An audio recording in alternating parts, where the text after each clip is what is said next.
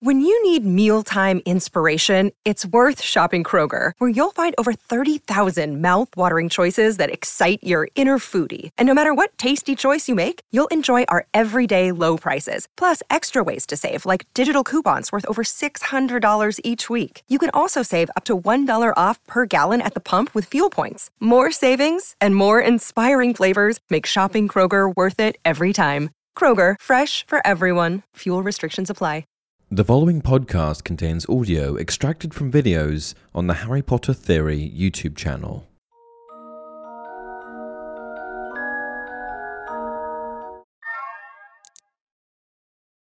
Hey everyone, welcome to another installment of Harry Potter Theory.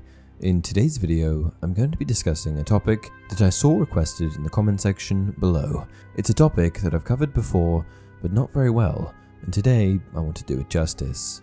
We're going to be discussing spells, but not just any aspect of spells. We're going to be discussing the visual component to a spell. Now, there are all sorts of spells and all kinds of different incantations, but one thing is for certain the colour of a spell always attracts a lot of attention. Voldemort's Avada Kedavra just wouldn't be the same without that sinister looking jet of green light emanating from his wand, and nor would Harry's bright red Expelliarmus. But what I want to discuss today is what do these different spell colors actually mean? Are they simply arbitrary, or are we able to derive some sort of relationship between the color of the spell and the type of spell itself? What is the underlying meaning behind these spell colors? I think that the most obvious and sort of go to answer to this relatively unaddressed question is something like green spells are inherently dark in nature, red spells are inherently powerful in nature, and white spells are inherently pure, good, and passive in nature, to name a few. And I agree with those sentiments, for the most part. However, I believe there is much more to it than that, and I want to peel back the layers and uncover what it is that makes these spells these colours. Let's start by looking at a couple of common spell colours. Green, throughout history, has always been regarded as having some sort of supernatural connection it is also commonly associated with dark magic and is coincidentally the same color as the House of Slytherin, which gets a bit of a bad rap for its affiliation with dark witches and wizards. Slytherin's house colors, which are green and silver, are said to be connected to the element that they most closely represent, which is water. The killing curse itself is green, which is pretty much as dark and sinister as you can get, so I understand this common connection between green and evil. Furthermore, spells cast with the intent of death or suffering almost always seem to be green. Green can be extremely varied depending on what shade of green you're talking about, but across a broad sample of different greens, it can still be shown as implying toxicity, illness, jealousy, and potentially envy. Some examples of what I would consider to be typically green spells include Avada Kedavra, the Killing Curse, Imperio, which places the victim completely under the caster's control, and Morsmordre which conjures an enormous, eerie image of the Dark Mark.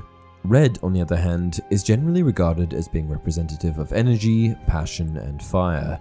Red, along with gold, represents Gryffindor House. This is consistent with the house's element, which is fire. Red spells are often powerful and bear the potential to be destructive in nature, like green spells, but aren't necessarily evil or sinister. They are more likely to be used defensively than offensively. That is not to say that they couldn't be used offensively if the caster wanted, but these spells are less commonly used to kill or cause suffering to an enemy. Harry's signature spell, Expelliarmus, proves to be extremely useful for him, but while fairly powerful, it just doesn't have the same feeling of darkness that we see in a number of strictly offensive green spells. Somehow it feels as if it is cast with the best intent. Red has an unspoken but seemingly implicit element of warmth, comfort, and security. Some examples of what I would consider to be typically red spells include Expelliarmus, which forces whatever an opponent is holding to fly out of their hand, Stupefy, which stuns the target, rendering them unconscious, Incendio, which conjures a jet of flames, and Fiendfyre, which is a flame of abnormal size and heat, However, Fiendfyre is the obvious exception here, as it is actually quite a dark spell. A classic example of a white spell is the Patronus, which is bright white and emphasizes hope, purity, and positivity. It is somewhat antithetical to spells which are representative of darkness. This explains why it is so effective at warding off Dementors, as it represents the very things that Dementors aren't. It drives away darkness and dark things, and it's powerful, but in most circumstances isn't destructive. It isn't often used offensively, and it only exists to ward off dark and sinister things. I think that red and green are sort of the main powerhouse spell colours in the Harry Potter universe, and that all other spell colours sort of circumvent these primary colours. Green and red almost have a sort of yin and yang relationship, where they are both powerful but represent very different things. I think that the other colours share common attributes, such as being representative of elements, but despite there being powerful spells which use these colours, I think that they are less closely tied to a sort of underlying meaning. Some blue spells include Reducto, which is a curse that blasts solid objects to pieces, Aguamenti, which conjures a jet of clean, drinkable water, and Immobulus, which immobilizes and stops the actions of the target. As you can see, these spells are not necessarily as closely related as, say, a grouping of red spells or a grouping of green spells. The same can be said for other spell colors, as there is a less identifiable relationship between different spells that utilize the same color. This all sounds great, right? Okay, now let's look at exceptions to these general rules that I've sort of tried to establish. This is where it begins to break down a little bit. Exhibit A Sectumsempra. Sectum Sempra is an extremely vicious offensive spell that causes cuts and lacerations on the target. It was created by Severus Snape with the intention of using it against his enemies. By describing it, it sounds like it would fit into the same category as Avada Kedavra, as the only objective of casting it is to cause pain and suffering. However, Sectumsempra is actually white. Exhibit B Crucio. Crucio is one of the most sinister curses and is used to cause intense and excruciating pain upon a victim. Once again, this sort of sounds like it fits into the wheelhouse of green spells, and it sounds as if it would come from the same category as Avada Kedavra. Wrong, it is actually red. This is where I'm forced to get a bit more abstract in my thinking. I think this is where standards for what spell colours represent might be skewed. It is my belief that the colour of the spell can be heavily influenced by the spellcaster, and that the colour is not necessarily purely determined by the spell itself. This blurs the lines a bit, and essentially what I'm suggesting is that the relationship between spell and spell colour is more fluid than we might have originally thought. I think that something we need to consider is that the colour may be influenced by how it is being used and by whom.